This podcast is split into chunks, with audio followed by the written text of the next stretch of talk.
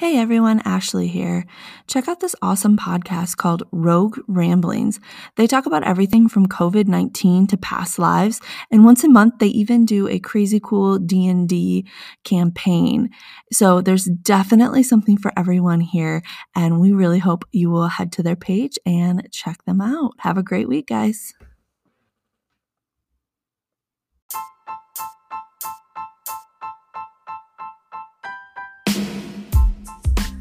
Hey guys, I'm Melissa with Rogue Ramblings. We're a podcast featuring controversial topics, interesting ideas, but mostly random nonsense. Some things we've covered before are mortals, Lord of the Rings, space, coronavirus, past lives, multi-universe theories, just basically anything and everything. Once a month, we do a D&D episode featuring a very chaotic campaign that's also super fun. We're found on most major podcast platforms, and we hope you guys give us a listen.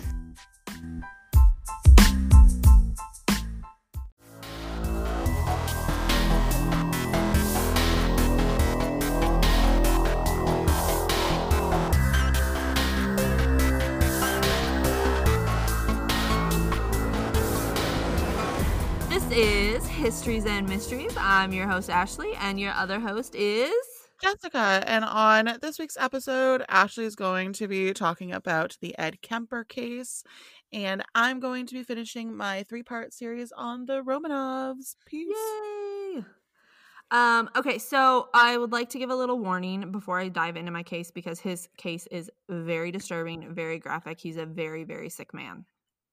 Noted. Thank you. Mine, you're welcome. My story goes a little bit intense near the end, so okay, but definitely not as bad. Yeah, Ed Kemper is a whew. I got my information from biography.com, Murderpedia, and Wikipedia. Nice. Okay, so Ed Kemper was born on December 18th, 1948, to a very rough life. His parents divorced, and he lived with his alcoholic mother. And for some reason, she did not like him. She was really hard on him, very critical of him, and even made him live in the basement. Because she was afraid he would rape and hurt his sisters. And we'll get into that a little bit. Okay. So what I'm going to get into is like kind of how fucked up he was as a kid. And I don't know if his mother knew this, and that's why she was like critical of him and mean to him and made him leave in the basement, or if she was just cruel herself. But he apparently would decapitate and reenact sexual rituals on his sister's dolls. Oh. Animal abuse alert. Okay. He also stabbed one of his cats to death. Another cat he buried alive, unburied it, decapitated it, and put its head on a stake. What? Yeah. Ew. And like I said, I couldn't figure out how much of this his mother knew. When he was younger, his sisters were like teasing him about kissing his teacher, because I think he had like a little kid crush on a teacher, you know? And they said, well, why don't you just go kiss her? And he said, well, if I kiss her, I'd have to kill her first. Oh. Yeah. And that was his second grade teacher. He also said that he would take his father's bayonet and watch his second grade teacher through her windows. Ew. He said that his favorite games to play were gas chamber and electric chair. He would have his sisters tie him up, flip an imaginary switch where he would then wither and writhe on the ground until he, you know, quotation, died. Lovely. So his whole family was really fucked up. At one point, his sister tried to push him in front of a train. She also pushed him into the deep end of a pool where he almost drowned. His sister. Okay, lovely. And she's not fucked up? Right? His mom was very abusive, both emotionally and physically to him. She didn't want to show him any affection for fear that she would, quote, turn him gay. She would mock his size. He's a ginormous man. At the age of 15, he was 6'4". Oh. She would frequently say he reminded her of his father and that he would never find love. What the so nice. Yeah. At the age of 14, he ran away from his mom, ran to his dad, but his dad didn't really want him either. He let him stay with him for a little bit, but then ended up kicking him out. So he was shipped off to live with his grandparents. His grandma was just as abusive as his mother, so probably where his mother learned it from. And she and Ed would argue a lot. And on August 27th, 1964, at the age of 15, Ed shot his grandma in the back of the head and killed her. What? Yeah. Holy shit. His reason was that, quote, I just wanted to know what it felt like to kill grandma. Oh, okay. When his grandpa got back from the grocery store, Ed killed him too, saying that he didn't want him to have to see his dead wife's body. Oh, okay.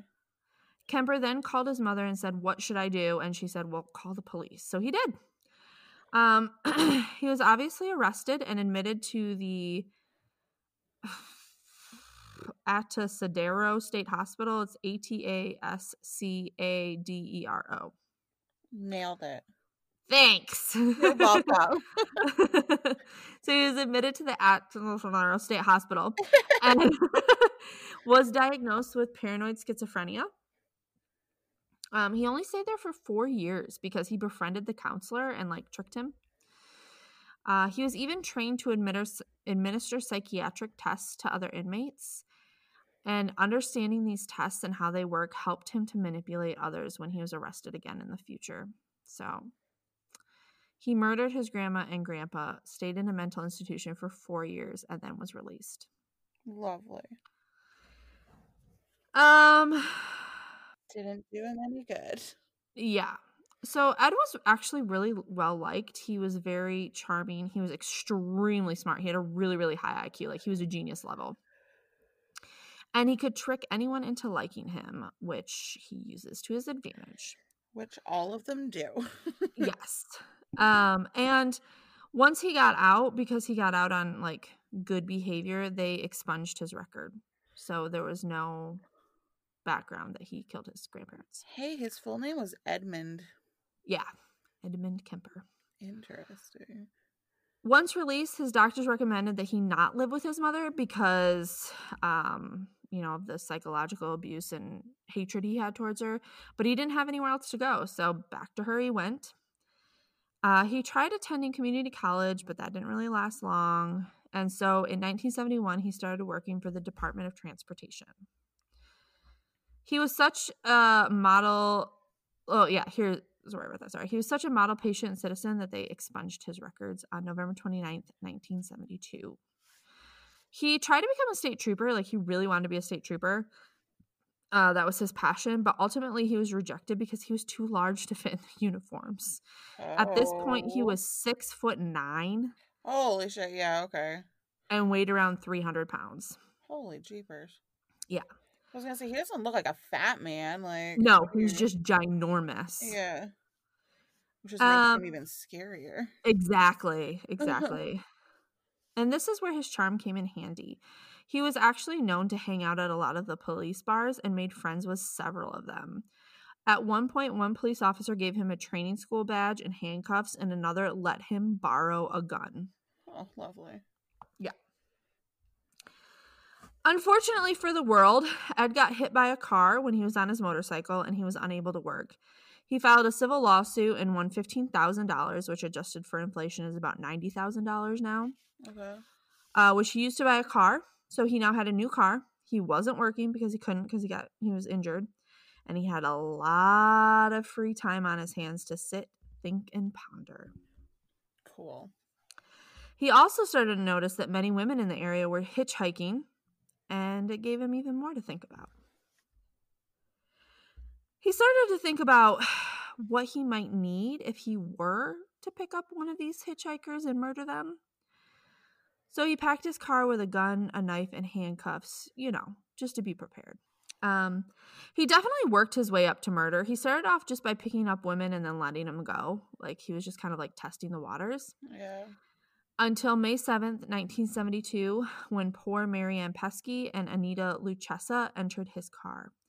The two 18-year-old girls were on their way to Stanford University when Ed Kemper picked them up to give them a ride there. Instead, he parked his car, murdered them, brought their bodies back to his place. There, he dismembered them, took pictures, sexually assaulted their body, and disposed of them. Again, I'm going to give another warning here. This next part is pretty graphic, and it was something he really enjoyed doing, so he did it quite often. He would shove himself into the decapitated heads' mouths. I'm sorry, what? Yeah. There's a word for it, where you forcefully, you force someone to give you head, basically. Yeah. And so that's what he did on the decapitated heads. Lovely. Mary Ann was found and identified, but they never found the remains of Anita. His next murder came 4 months later on September 14th, 1972. Ed picked up 15-year-old Eiko Koo. He actually gained her trust while holding her at gunpoint. Like, he gave her this sob story. He gained her trust so much so that when he accidentally locked himself out of the car, she let him back in. Aww. And I mean, remember, she's 15, you know. Yeah. He taped her mouth shut to suffocate her, and once she passed out, he raped her and then used her scarf to suffocate her to death. He then, again, brought her body back to his place where he dismembered her. Oh, the poor girl. Yeah. His next victim was on January 8th, 1973, 19-year-old Cindy Shaw. He forced her into the trunk, shot her, and then had sex with her dead body. Ugh. Again, he shoved himself into her severed head's mouth for several days. Ew. Yeah. Several days. Ugh. He then buried her head in his mother's backyard, facing upward towards his mother's bedroom. Ew. He said he did this because his mother always wanted people to look up to her. Okay. Actually, I'm not enjoying this story. Yeah, this story's awful. On February 5th, he murdered both 23-year-old Roland Thorpe and 21-year-old Alice Lou. When asked why he decapitated his victims, he said, the head trip fantasies were a bit like a trophy. You know, the head is where everything is at. The brain, the eyes, the mouth. That's the person. I remember being told as a kid, you cut the head and the body dies. The body is nothing after the head is cut off. Well, that's not quite true. There's a lot left in the girl's body without the head. Finally, on April 20th, he killed for the last time, thankfully. He went to stay at his... Huh? I said holy bananas, thankfully. Yeah. He went to stay at his mother's house, waited for her to fall asleep, and then beat her with a hammer, slit her throat, decapitated her, raped her severed head. Oh, his mother? His mother. Ew. And then used her head as a dartboard. Ugh. He said he screamed at her head and threw darts at it for an hour before finally, enraged, smashing it in. Oh. He also cut her tongue and larynx out and put them in the garbage disposal. Why? He said, he'll tell you. This seemed appropriate as much as she bitched and screamed and yelled at me over all the years. Okay. Apparently the garbage disposal had a hard time with that, though, so they found most of it still in there. Ugh. He cleaned up. He then called her best friend Sally Hallett over and strangled her to death, thinking that it would create a cover story that the two best friends just went away on vacation. Okay. He put their bodies in the closet and left a note for police that said approximately 5:15 a.m. Saturday, no need for her to suffer any more at the hands of this horrible, murderous butcher. It was quick, asleep in the way I wanted it. No, not sloppy and incomplete, gents. Just a lack of time. Guy got things to do. Jeez. After this murder, Kemper drove 1,000 miles to Pueblo, Colorado. He had 3 guns and a ton of ammo, thinking he was going to be the target of a manhunt, but the police hadn't found the bodies yet. So Kemper called the police. He confessed to murdering his mother and Sally, but the police knew him. Remember, he was friends with all the police officers. Yeah. So they thought he was joking and said, just call back later. Like, what kind of joke is that, right? Yeah, literally. So a few hours later, he called back and asked to speak to an officer that he knew personally and confessed. When the police arrived, he also confessed to the murder of the 6 other students. When asked why he turned himself in, he said, "The original purpose was gone. It wasn't serving any physical or real emotional purpose anymore. It was a pure waste of time. Emotionally, I couldn't handle it much longer. Towards the end there, I started feeling the folly of the whole damn thing, and it was at the point of near exhaustion, near collapse. I just had to say to hell with it and called it all off." Huh. He was arrested on 8 counts of first-degree murder. Because he basically confessed to everything, the only defense his lawyers could really come up with was an insanity plea. Yeah. But after seeing several court-appointed psychiatrists, it was found that he was legally sane. He knew what he was doing. He knew it was wrong. One doctor apparently interviewed him under a truth serum, and Kemper further confessed that he had engaged in cannibalism. He apparently sliced flesh from the legs of his victims and put them in a casserole. Oh. But he later recanted this confession, so who knows? Ew, still gross. Yeah. During his trial, Kemper took the stand and said he killed the victims because he wanted them for himself, like possessions. He tried to convince the jury he was insane by saying that he had 2 beings inhabiting his body, and when the killer took over, it was kind of like blacking out. Remember, he had this background in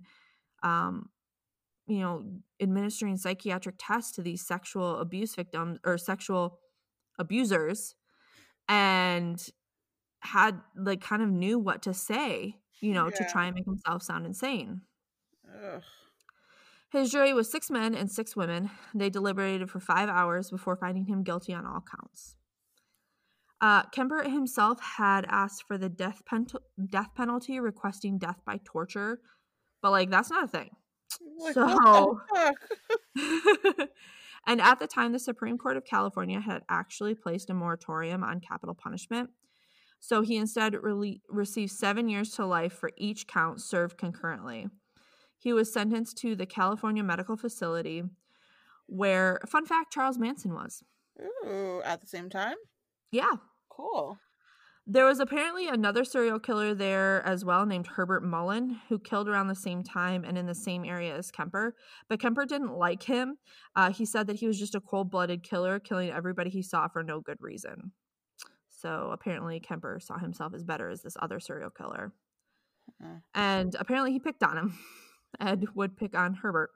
Lovely. And Ed Kemper did really well in prison. First of all, he's huge, so, no one fucking messed with him. And second of all, he's really smart. He was considered a model prisoner and was even given the task of scheduling other inmates' appointments with a psychiatrist.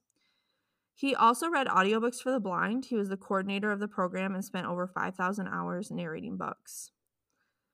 He had a stroke in 2015 and was declared medically disabled and could no longer complete these tasks. Okay. He also participated in several interviews that contributed to an extreme depth of knowledge of the serial killer's mind. FBI profiler John Douglas said Kemper is among the brightest prison inmates we've ever interviewed and capable of rare insight for a violent criminal. Wow. Fun fact, the lead role in Mindhunter is loosely based on John Douglas, and there's a big storyline of his interviews with Kemper. I was going to ask if that was who he was based off of. Yep. Cool. Kemper said that he's so open about his murders to save others like himself from killing. He said, and this quote I think is extremely interesting into his mind and how it works, because let me just read it to you. Okay. He said, "There's somebody out there that's watching this and hasn't done that, hasn't killed people and wants to, and rages inside and struggles with that feeling, or is so sure they have it under control. They need to talk to somebody about it. Trust somebody enough to sit down and talk about something that isn't a crime. Thinking that way isn't a crime. Doing it is a crime. It's a horrible thing. It doesn't know when to quit, and it can't be stopped easily once it starts." So He was more worried not about victims, but about how obsessive it becomes within the person and how it sucks for that person. I also didn't know this. Ed Kemper is still alive. What? Yeah, he's been denied parole at every attempt. And he has another attempt in 2024. Oh, yeah, he's 72. Mm-hmm. Oh, that's crazy. I thought he died. I did too. He's still around. Fun fact, Ed was the inspiration for the character of Buffalo Bill in The Silence of the Lambs. Cool. And that is... Never seen that movie. You've never seen Silence of the Lambs? No. Oh my God, Jessica, you have to watch it. It's so good. It's so good. Yeah, no, never seen it. It's so creepy, but it's so good. That's awesome. Well, that was a cool story. I liked it. Like, I didn't like it. It made me very uncomfortable, but like... Right. Very fascinating. Yes. Disgusting. That was shorter than I thought it was going to be. That was 4 pages. I must have just blasted through that. Yeah, that's fine. Okay, so I'm going to be finishing my 3-part Romanov series. Ooh. Turn into a New Yorker there for a second. Yeah, you did. Okay, so just to recap, just a little bit. We talked about Nicholas in his early years, Nicholas II, who was the last Tsar of Russia, Anastasia's father. We talked about the very bad Russo-Japanese War where the Russians lost, which ultimately led to a bunch of riots and demonstrations and protests. Which murdered them all. Yeah, then they murdered them all on Bloody Sunday, and that, well, a huge chunk of them. And then we had the Imperial Duma, which was set up, which was supposed to try and help everyone of the lower class kind of have their voice heard, and then it kind of got disbanded, and then it was brought back, but just with the upper class, which kind of defeated the whole purpose of it. And so this is basically where we're at right now. So I'm going to start talking about Alexandra, who is Nicholas II's wife, and Rasputin and their relationship. Ooh, okay. So Princess Alexandra was the wife of Nicholas II. She was most definitely the dominant personality between the two. Okay. And she encouraged the weaker Nicholas autocratic tendencies. So she encouraged the weaker Nicholas's autocratic tendencies. Okay. However, Alexandra's first form of controlling Nicholas was through reading and writing in his diary. Oh, okay. What a little psychopath. Yeah. I don't remember any of this. Holy crap. Okay. And this was the love of his life. The love of his life that, like, he waited for his father to basically die in order for them to get married. So clearly his father knew something he didn't about her. Yeah, but, like, how freaking crazy. Yeah. What a little controlling freak. From Alexandra's journal from before she married Nicholas, there was a collection of utterances, true from a somewhat unlikely philosopher who ruled over the mind and soul of the brilliantly educated Alexandra of Hesse, the half-literate Russian peasant Grigory Rasputin. He was a peasant? Yes, he was. Oh. Yeah. He sure was not royal or anything. He was not super high up. He was just... who he was. Okay. Rasputin first appeared in St. Petersburg as a man of God, living as a poor man who offered himself as help to those who were suffering or in turmoil. He met the young princess, Alexandra, at a luncheon where she immediately became fascinated by him. Rasputin followed Alexandra when she became empress and helped her and her family with their problems. And one day, while speaking to one of his officers of the guard, Nicholas stated that Rasputin is a good, religious Russian peasant. Okay. So, anybody seen the Anastasia movie? He is not portrayed to be as such, and it basically portrays him to be hated by the royal family. Mm-hmm. But that honestly, like, wasn't the case realistically. Okay. Well, you know, they had to have some kind of villain. Exactly. Nicholas continued to say that when he is distressed about something, he will speak with Rasputin and feel peace after. Okay, so he's like an advisor. Yes. To Alexandra, however, Rasputin was that and much more. She eventually came to believe that Rasputin was a personal emissary from God to her husband, and to Russia. Okay. Also, as proof of his ability to heal, Rasputin was able to help Alexei, who was Nicholas's youngest child and only son, so his heir to the throne. Oh yeah, because wasn't he had that blood clotting disease, right? Yes. So Alexei was cursed with hemophilia. Yeah. And it was so bad that the only cure from the pain was if he blacked out. Oh, poor little guy. Yeah. So countless times he was in so much pain that his family was certain he was going to die. Aww. However, Rasputin was able to hypnotize Alexei in a more favorable place, into a more favorable place, and therefore his pain was less severe. Okay. So he basically made him believe he was somewhere else. He wasn't feeling the pain. He was just he was able to feel better. Gotcha. Just kind of mental direction. Exactly. Many disagree with something like this, obviously. Mm-hmm. But there is a strong body of responsible opinion which believes hypnosis, if properly used, can play a part in controlling hemophilic bleeding. Okay. So apparently there was some study done, I guess, that proved that hypnosis can help you with this type of pain. Interesting. This is the reason why Alexandra held on to Rasputin so much, because he was the only one that could save her son from dying. Mm-hmm. But before his death, Rasputin prophesied that 6 weeks after Alexei's death, before Rasputin's death, Rasputin prophesied that 6 weeks after his death, Alexei would be in great danger and the country on the edge of ruin. Uh-oh.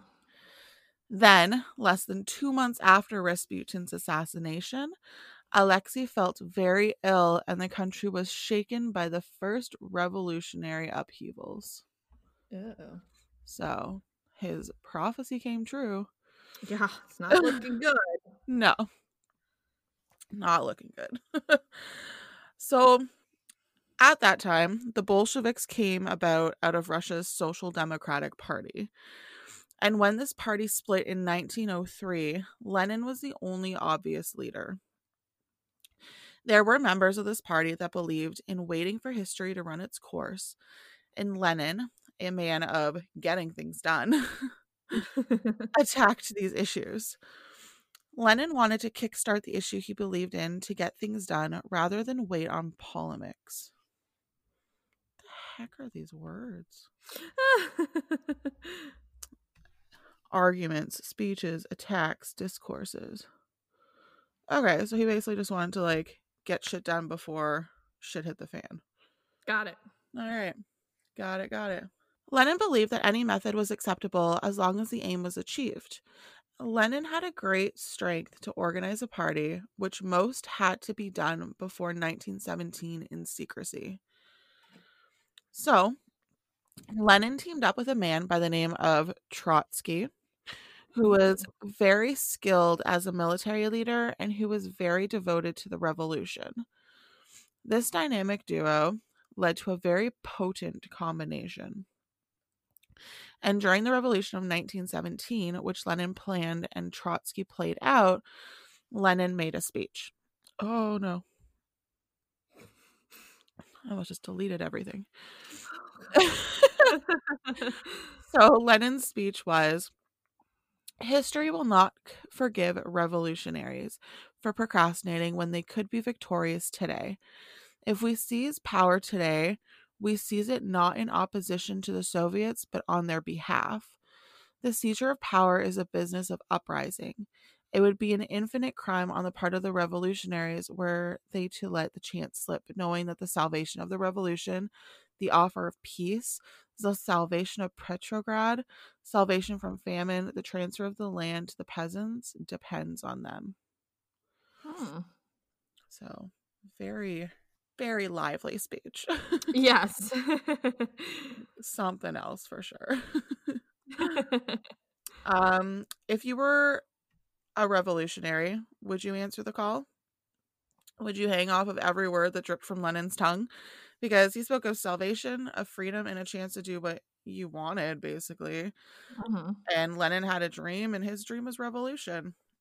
Uh-huh. So why wouldn't you answer that call, right? Especially with how hard life was at that time. Yeah, exactly. Right? Like, I just... That's the thing, and it kind of, like, sounds like more like it's those cult leaders, right? So, mm-hmm. like, you're having a rough time, and then somebody comes to you with, like, this grand, beautiful idea. Right, exactly. So, all right, so this basically led to the end of the Romanovs. So when the revolution ended in 1917, Nicholas and his family were imprisoned. They spent the first 5 months after the revolution as prisoners at Tsarskoye Selo. Okay. Tsarskoye Selo. Let's go with that. Sounds great. Perfect. Then they were moved to Tobolsk in August, and then in April, Commissar Yakovlev came from Moscow to bring the prisoners to Yekaterinburg in the Urals. Oh my goodness, I hate my life right now. Yekaterinburg in the Urals, which was their final destination. People, don't come at me for these pronunciations. Please, it's Russian. I don't know Russian. Through all of this, the family members were still somewhat jovial, in the sense that they were all together and not separated from one another. Yeah. Which is nice to think about. Mm-hmm.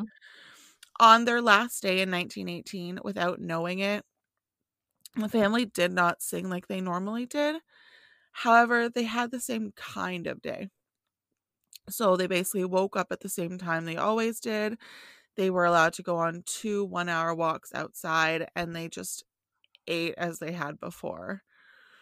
However, the only difference and sad part about it was that Alexandra stayed inside with Alexei because he wasn't feeling well because of his hemophilia.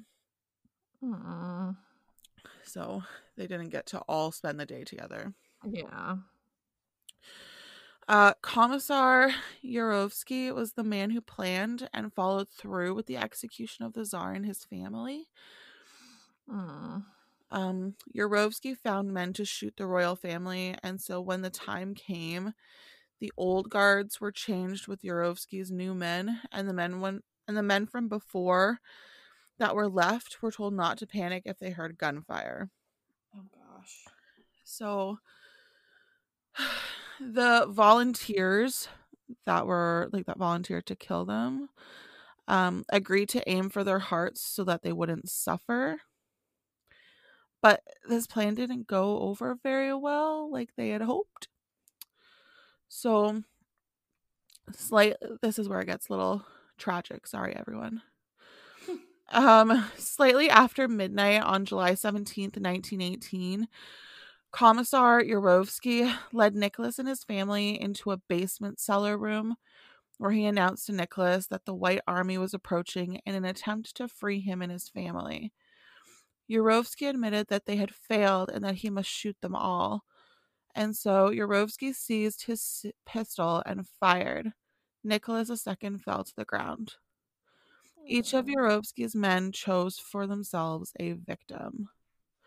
So this is a quote from a book that I read. It says, Yurovsky had reserved the Tsar and the Tsarevich, so Alexei, for himself. Most of the prisoners died immediately. Alexis groaned, and Yurovsky killed him with one shot. Anastasia had only been wounded. When the murderers approached her, she cried out and was bayoneted instantly. Oh my god. Yeah. This was was she? Yeah, exactly. This was one way in which their murder was depicted, but in Nicholas and Alexandra by Robert Massie, it's depicted in a different way. The two accounts are very similar, but in this novel, it's done in a very intriguing, heart-wrenching kind of way. After Yurovsky said he has to kill them all, Nicholas stood in front of Alexandra and Alexei to protect them, and then he was shot once in the head, killed instantly. Alexandra, Olga, Marie, and Tatiana were all shot once and died instantly, while Alexei was untouched for the time being, and Anastasia had only fainted from the fright. Okay. A quote from this book says, "Alexis, lying on the ground, still in the arms of his father, feebly moved his hand to clutch his father's coat." Aww. Isn't it so sad? Aww. Savagely, one of the executioners kicked the Tsarevich, so Alexei, in the head with his heavy boot. Yurovsky stepped up and fired two shots into the boy's ear. Just at that moment, Anastasia regained consciousness and screamed. With bayonets and rifle butts, the entire band turned on her. In a moment, she too lay still. It was ended. Oh my gosh. This version of the story, unfortunately, is more gruesome and tragic than the previous example. But in all reality, that is what it would have been like for them. It would have been such a horrific moment for the two youngest members of the family to see their whole family slaughtered before them. This version also proved how Nicholas II wasn't just a leader, but a father. He attempted to protect his family even when there was no hope left. Aww. And before Nicholas became Tsar, his life was full of fun and adventure, and then his life was filled with darkness until finally he and his entire family were painfully executed. And I remember reading this book for this paper, and I had a meeting, like an advisor meeting with my professor to go over the draft of my paper, like halfway through. And I just remember telling him, like, I was in bed crying when I read this part of the book. So sad. It was so sad, and it was in so much detail. And unfortunately, they went into detail about how their family dog was killed too. Oh gosh. Yeah, it was just awful. So I have a little conclusion here. Okay. Nicholas II hardly had any choices when it came to his destiny, like his life, right? He basically was like, he had no choice whether or not he wanted to be the Tsar, and therefore his future was already set out before him, unfortunately.